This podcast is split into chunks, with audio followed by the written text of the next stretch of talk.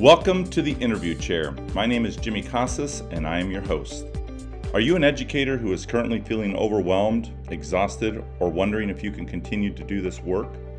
Visualize yourself back in the interview chair. You were genuine, sincere, and full of passion. You convinced the group of people that you were the best person for the job, and you believed it. That is the real you. Thank you for joining me as I take you back to the interview chair to remind you of why you wanted to become an educator. Welcome to episode 5 of the interview chair. Today's topic Not everything is a level 10. Ask any teacher what they believe to be one of the biggest classroom challenges facing them in their work today with students, and chances are they will bring up managing student behavior. At least that's my experience. Ask any administrator, and you're likely to get the same response. This past week, I got an email from a teacher who was quite frankly disgruntled what, what she described as a lack of support from the administration regarding issues of student discipline. In her words, she said, Students are not being held accountable for their behavior, and they're being allowed to do whatever they want because they know they won't, there won't be any consequences. And I certainly understood her frustration. After all, it's not the first time I've heard such concerns raised. Not surprisingly, I've been privy to similar conversations, if I'm being honest, with administrators regarding their frustrations with staff members who felt they either ignored inappropriate behavior or, in their words, just want the students punished. So, as I reflected on this teacher's email this week, it got me thinking where's the disconnect? How can we begin to reflect on our own practices to cultivate a school climate or culture, for that matter, in which both teachers and administration work together to carry the banner for one another in a positive way when it comes to addressing student behavior and acknowledging it is a challenging part of our work? So here's what I know it's February. Heck, the groundhog just saw his shadow, so you know what that means six more weeks of winter, which also means six more weeks of darkness.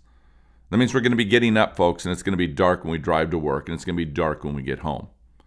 And when that begins to happen, we slowly, slowly can begin to lose our way. We're a little tired, maybe a little frustrated, maybe even a little agitated, and quite frankly, feeling the pressure and the stress that goes with this time of the year. And we can almost predict that. And so this past week, I was working in a district and I asked the teachers and administrators if they'd do me a favor.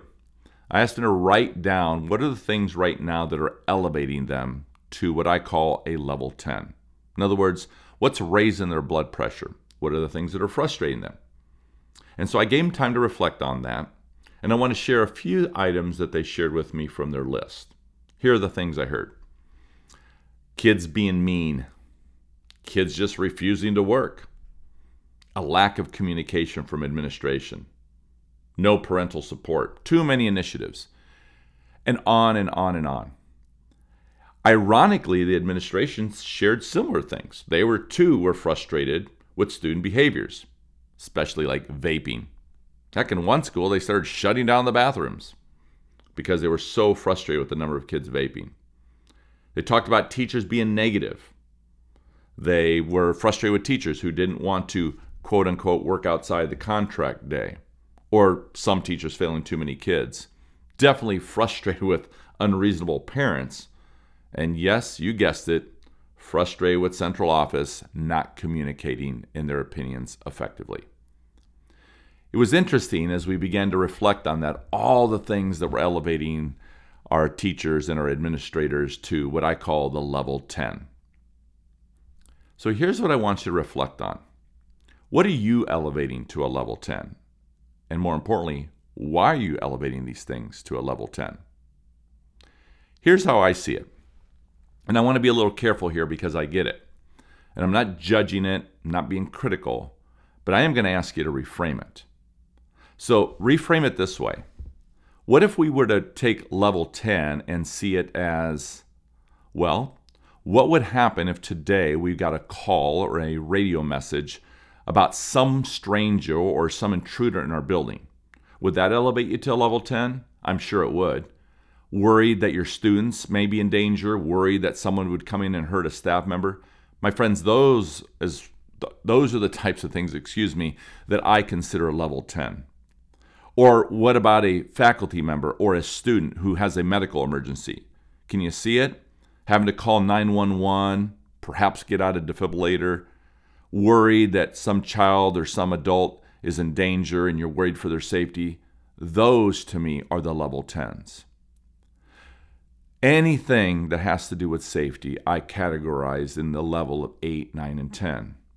But for whatever reason, my sense is is that today, more than ever, educators and administrators together are elevating things to level 10s that sometimes aren't level 10s. In other words, everything's a level 10. And the danger here is is that when we at work elevate everything to a level 10, my worry is that we take that level 10 and we take it home and it remains a level 10 at home as well. And that's what I'm worried about.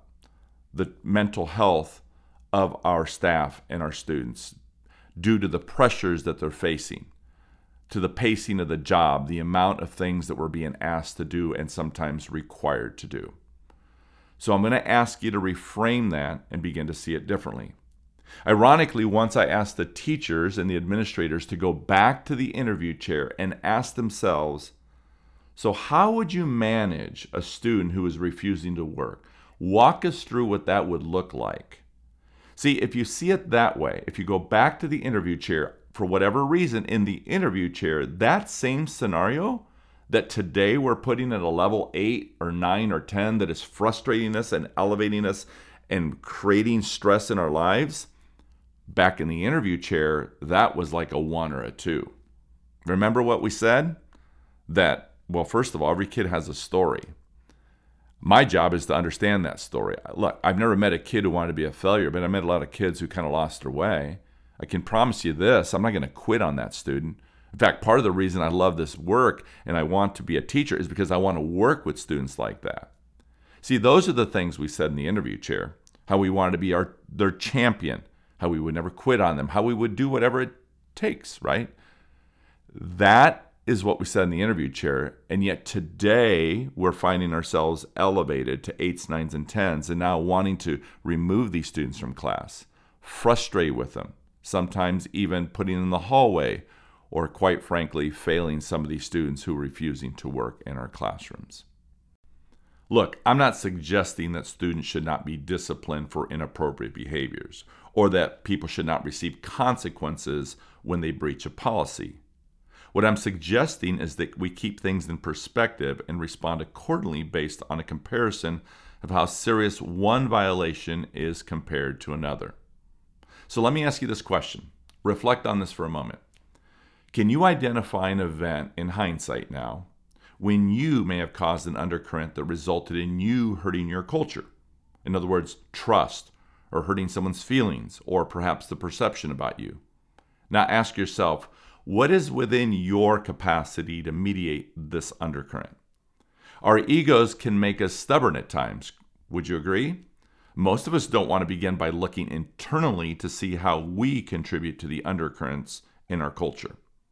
This is another reason why we must take time to recalibrate as a staff. People, it is February. We can already predict that people are starting to get tired. But what if we were intentional? What if we brought our staff back together and we put everybody in the interview chair and we asked these types of questions? How would you respond to this? How would you deal with this? How would you manage this? I believe that our responses would be much, much more effective and, quite frankly, would lower that level of intensity back into a level of ones and twos and threes where most of these really are, but yet we've now taken them to another level. A perspective of shared ownership with our staff will not only help us see it differently, but help us respond differently to it as well. How do we create a culture where we give each other permission to be great, where we help each other be great, so we help each other not lose our ways? See, to me, undercurrents are like smoke in our eyes. They will burn us if we aren't paying attention. So, quite frankly, I'm asking you to start paying attention. It took me years to see that more often than not that I was the undercurrent. Your challenge will come in unlearning as it did for me. So, what are you willing to unlearn? Are you willing to let things go that in most cases have been staples in our practice for years and yet have contributed to our undercurrents that we continue to create in our culture, which therefore impacts morale? This will take both courage and intentional discipline on your part. My friends, lip service will not work. To cultivate hope, you will need to first pay attention. And if you pay attention, you will find the undercurrents are talking to you, and you need to listen to them.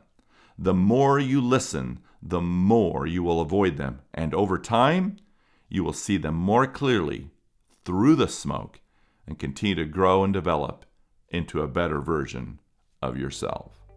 My friends, it's time to recalibrate. Thank you so much for listening to this podcast. And I hope that you will join me each week as I try my very best to take you back to the interview chair. Because I know this that when you sat in that interview chair, that, my friends, was the best version of you. Be sure to check out my website at jimmycasas.com backslash the interview chair for links, resources, and show notes. You can follow me on Instagram and Twitter at Casas underscore Jimmy. If you enjoyed today's show from the interview chair, subscribe to Spotify, Apple, or anywhere you listen to your favorite podcast to ensure you never miss an episode.